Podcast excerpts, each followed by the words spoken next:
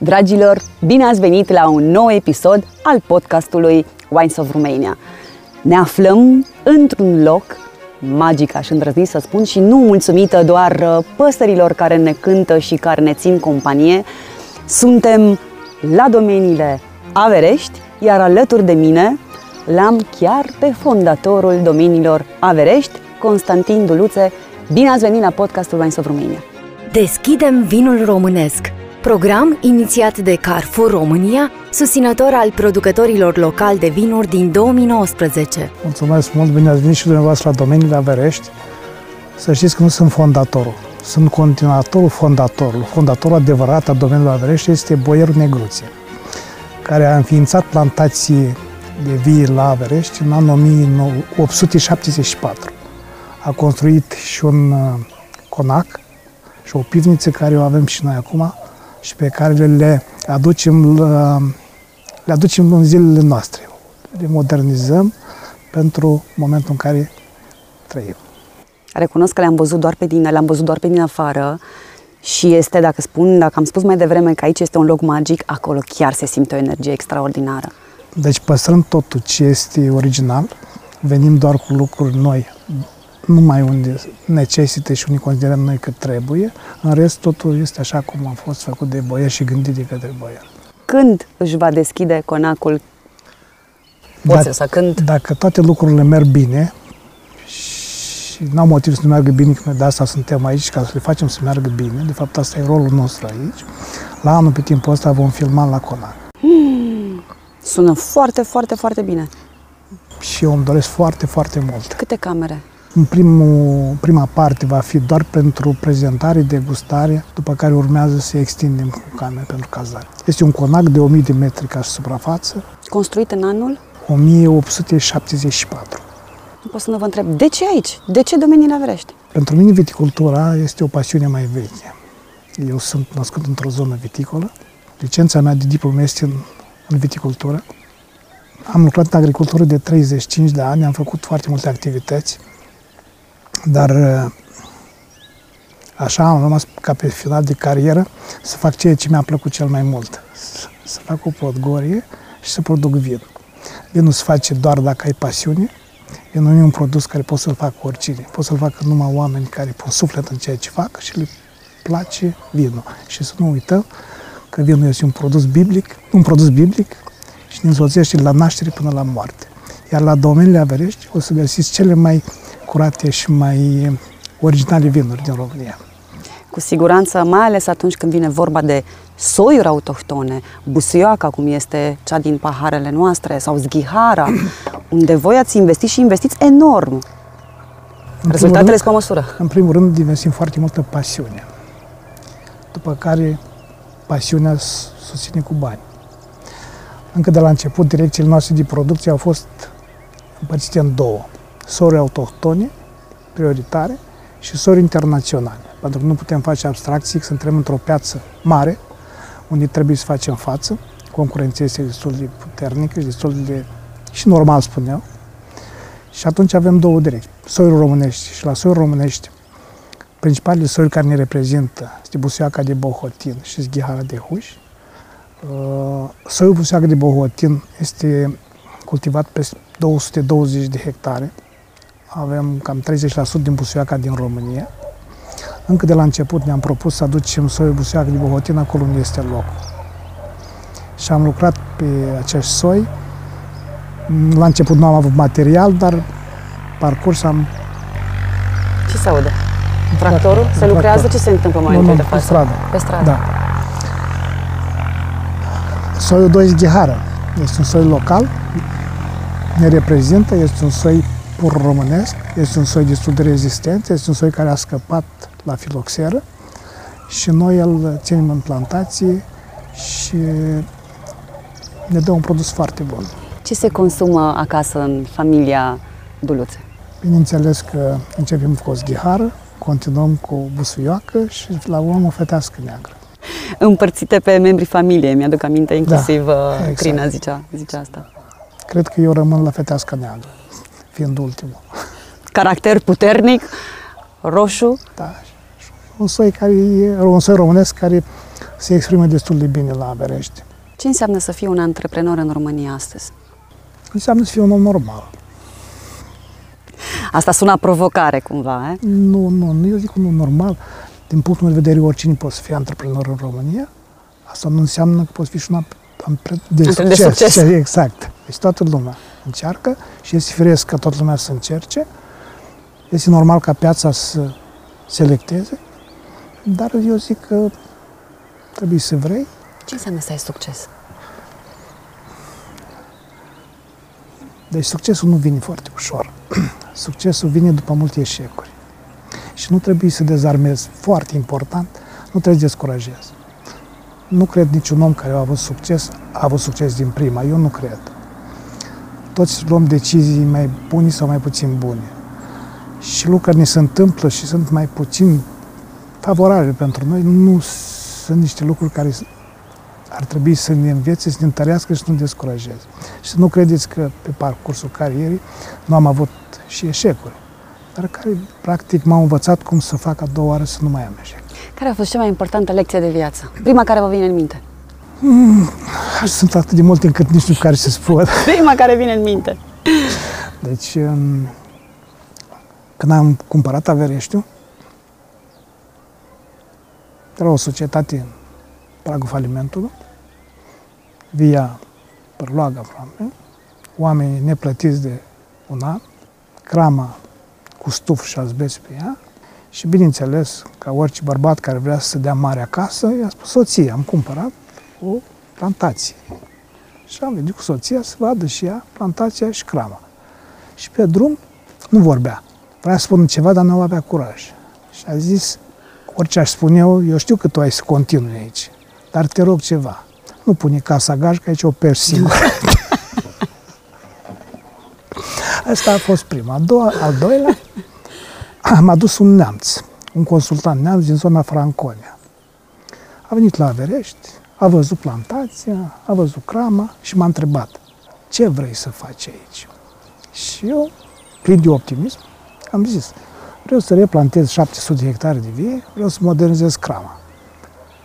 Și el a zis, da, la prima vedere ai două probleme. Și am zis, care? Oare ești nebun, ori ești aventurier? Păi eu mă îndau un pic uneori în lumea vinului.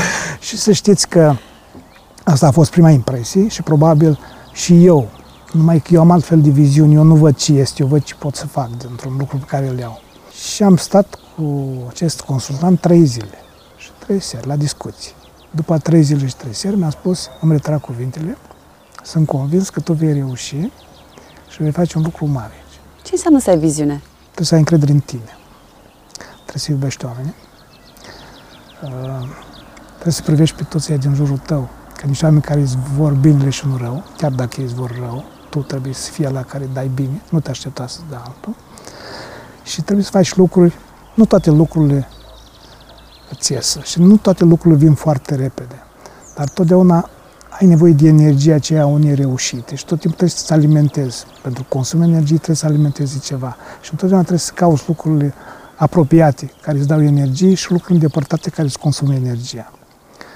De multe ori să știi că când reușești și ajungi la capăt, ești obosit și nu te mai bucuri la fel. Dar, în schimb, ai bucuria de etapă. Lucrurile făcute pe etape. Și atunci îți alimentezi și te faci să mergi mai departe. Apropo de bucurii, care e cea mai mare satisfacție? Prima care... Pe cea mai mare satisfacție a mea și cea mai mare bucurie este crima, fica mea. De ce? Pentru că este un copil deosebit, nu că este a meu. Din multe puncte de vedere și dacă o să o cunoști sau o cunoști, o să-ți dai seama, este un copil modest, are o gândire sănătoasă, nu-și dorește mai mult decât poate și este mai modestă decât ar putea fi. Și îmi place asta. Pentru cei care ne urmăresc sau ne ascultă, vă invit să urmăriți podcastul cu fica domnului Constantin Duluțe, cu Crina Duluțe, pentru că merită din toate punctele de vedere. Care este valoarea pe care i-ați transmis-o sau care o regăsiți în Crina? Să gândești pozitiv. Să iubești oamenii din jur, să crezi în ceea ce faci, Pentru că rezultatele vin mai târziu. Nu, să nu aștepți rezultatul peste... Trebuie să investești foarte mult ca să primești ceva. Și atunci trebuie să ai răbdare. Și să crezi că în final rezultatele vor veni. Să nu pierzi, niciun moment să nu-ți pierzi nădejde dacă nu îți vor tot se întoarce. Vă spun domn cu experiență. Toate lucrurile bune în, în timp se întorc. Și undeva cineva reglează lucrurile. Atât de frumos este încât uh, aproape că îmi vine să iau notițe. La fiecare, la fiecare răspuns există o pildă care merită uh, reascultată sau recitită atunci când o găsim în scris. De, un, de unde găsiți inspirație? Din muncă. Tot ce vă spun am trăit. Nu sunt uh, luate din cărți. Știu ce înseamnă să muncești, știu ce înseamnă să primești răsplata altfel decât o așteaptă alții. Poate eu nici nu înțeleg foarte bine. Merită să ai o afacere în, lima, în lumea vinului în România? Merită să ai o cramă? Orice merită să faci în România. Orice. Inclusiv o cramă care este o afacere foarte grea. Dar merită. Și noi trebuie să facem în România. Toți trebuie să facem. Nu afaceri mari. Toți trebuie să facem ceva. Și toți putem face ceva. Cum vedeți viitorul vinului românesc? Sigur că dumneavoastră știți mai bine ca mine că lumea vinului a evoluat. Noi suntem într-o, am intrat într-o piață mult mai, să zicem, hai, într-un club mai select. Un club select, nu mai select. Sigur că noi, în primul rând, problemele sunt la noi. Cel mai mari probleme le avem noi, nu, nu clubul. Clubul are reguli, noi trebuie să mergem să ne obișnuim cu regulile de acolo. Noi trebuie să înțelegem că nu putem face un vin oricum, când mergi și așa, să ieșim la concurență, pentru concurența nu o să ne ierte. Doi, noi avem obligație, dacă vrem să dezvoltăm sectorul, să avem un viitor, noi cei care producem avem obligația să educăm consumatorul. Consumatorii care știm noi și care consumau un vin oricum sau de pe marginea drumului, încep să dispară. Și atunci noi trebuie să ne poziționăm pentru viitor, pentru cei care sunt tineri și care vor să consume vinul altfel. Cum se educă consumatorul? Cu vinuri bune și cu prețuri acceptabile. Dacă nu erați în lumea vinului sau în lumea agriculturii, să zic așa, în să care știți. sector, care industrie ați fi îmbrățișată? Eu pe tot ce am început să fac, am tratat cu seriozitate.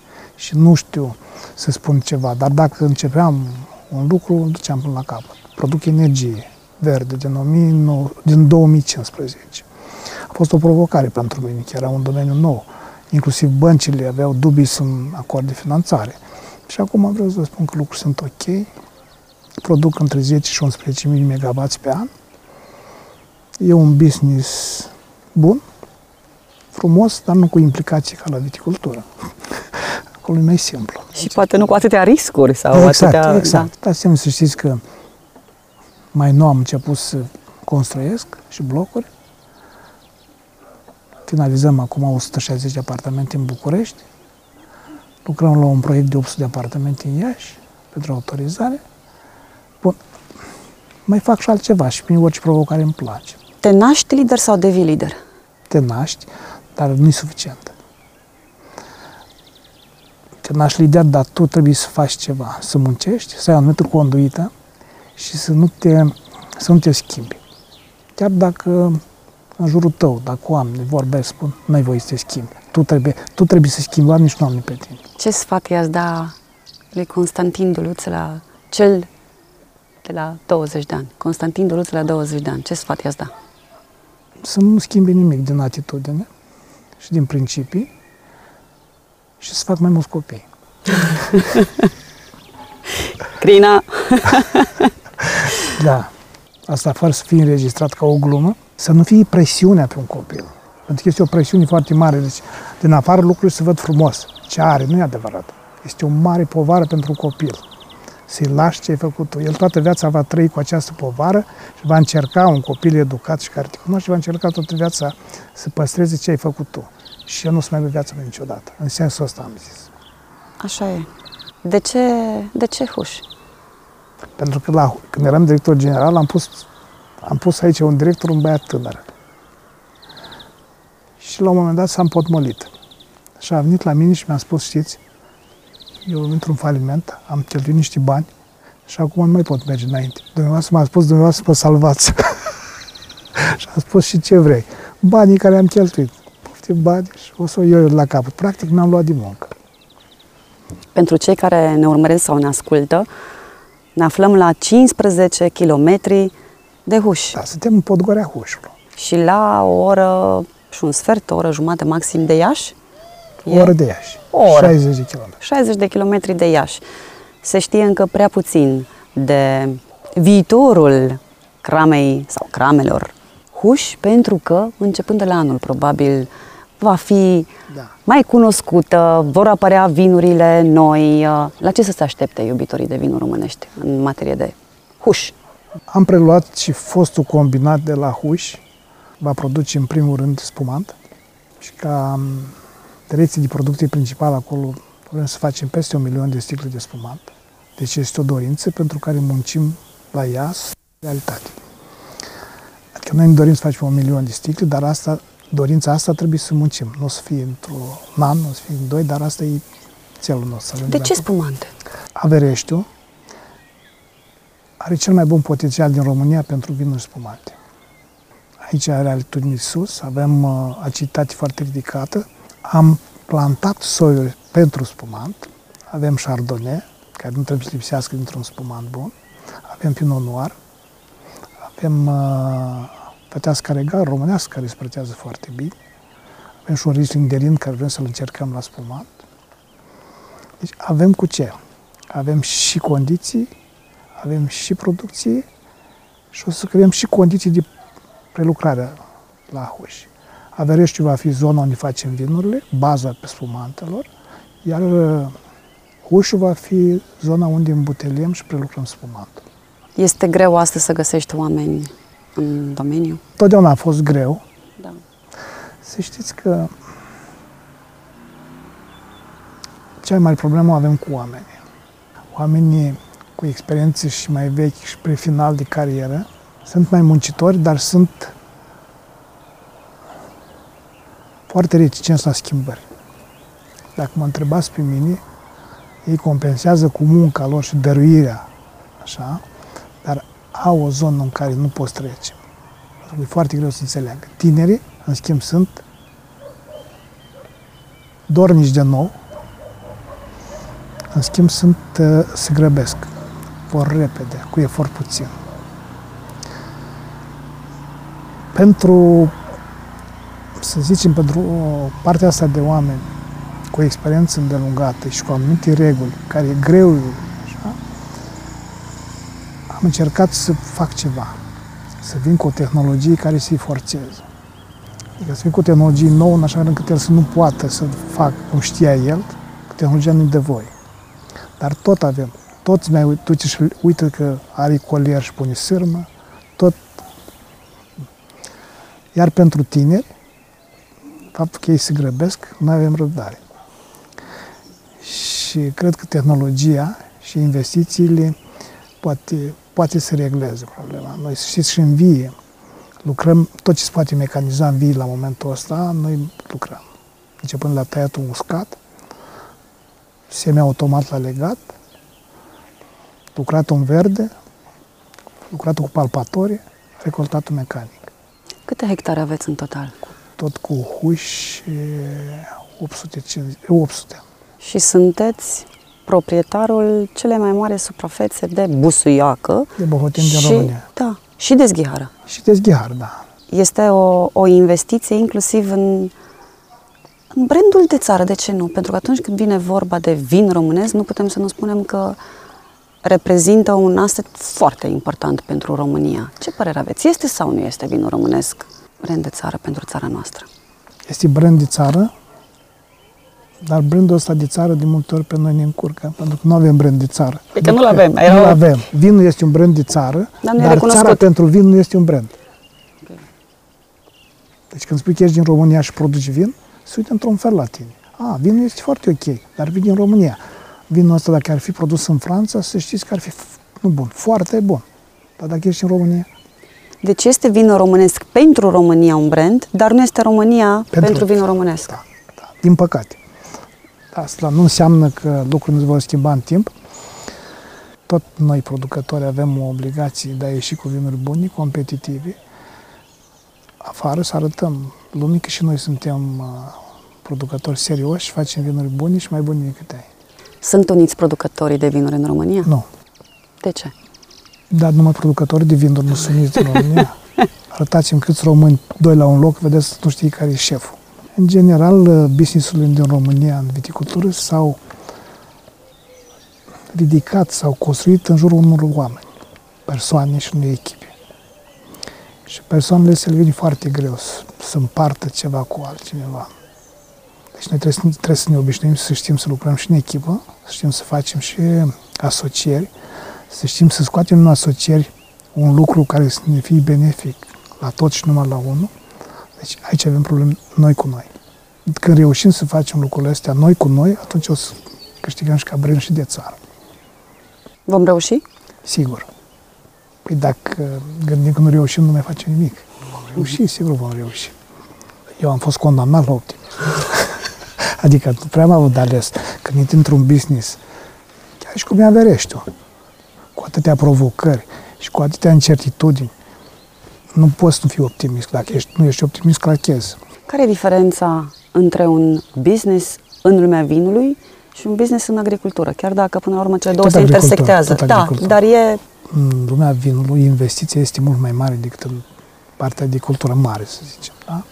Aici investești o sumă destul de importantă, iar ea se amortizează în foarte mulți ani. Trebuie să ai bani să o susții patru ani de zile până într pe rot. În cultura mare semeni în toamna și primăvara recoltezi și rotești. Deci aici trebuie să ai fonduri, trebuie să fii capitalizat. E adevărat că atunci când îți faci o cramă, o faci pentru nepoții tăi sau pentru copiii tăi? Nu, o faci pentru tine. De la notițe. nu. Dacă vrei să faci, cu adevărat trebuie să o faci pentru tine. Să știți că în afară de dorința de a face, noi ca oameni avem și nevoie de a arăta ce am făcut. Chiar dacă prin educație suntem modești. Dar te motivează și asta. Și când spun că fac pentru tine, faci pentru tine, pentru eu tău, iar urmașii vor profita de el dacă știu cum. Nu pot să-i spun că fac pentru nepoți, pentru că nu ar fi corect. Poate nepotul meu nu vrea să facă. Cum el vedeți va, viitorul domeniilor averești pe termen lung? Foarte bine. Deci noi continuăm investițiile la Averești, ce mai avem de făcut. Mai avem de modernizat pivnița veche, vom moderniza și pe aia. Partea de vinificație, zicem noi suntem la cel mai înalt nivel, am luat ce a fost mai bun în Europa, în momentul ăsta. Partea din butelieri la Averești, lucrăm acum la o linie nouă, mai, o linie performantă și mai mare ca, ca și capacitate, cu capacitate mare de butelieri. Deci eu știu ceva, fără investiții nu poți progresa. Și dacă nu faci investiții o perioadă, te amăgești. preț. Te amăgești. Funcționezi, dar nu reziști mult. Deci investiții trebuie să facă parte din business planul an de an. Mulțumesc din suflet cu drag, pentru cu drag. Toate sfaturile, toate... Nu, nu dau sfaturi. Când am terminat facultatea, aveam un mare profesor, o enolog, care se chema Cotea. Și eu l-am invitat la microfon să-mi dea sfaturi de viitor. Și a avut un răspuns care mie mi-a plăcut și l-am ținut minte toată viața și a spus așa, ce sfaturi să vă dau că voi puteți greși și singuri. adică s-ar putea ca sfaturile mele să nu fie bune pentru toată lumea. Fiecare trebuie să facă ceea ce simte, ceea ce poate, ceea ce vrea. Atunci rectific. Mulțumesc din suflet pentru experiențele împărtășite care pentru unii dintre cei care ne urmăresc sau ne ascultă pot să fie o inspirație. Cu mare drag. Vă mulțumim că ne-ați ascultat, că ne-ați urmărit. Acest podcast este inspirat de programul Deschidem vinul românesc, program național dezvoltat de Carrefour România. Ne vedem data viitoare cu un nou episod al podcastului Wines of Romania, iar până atunci vă invit să descoperiți busuioaca de Bohotin și zghihara de la Averești.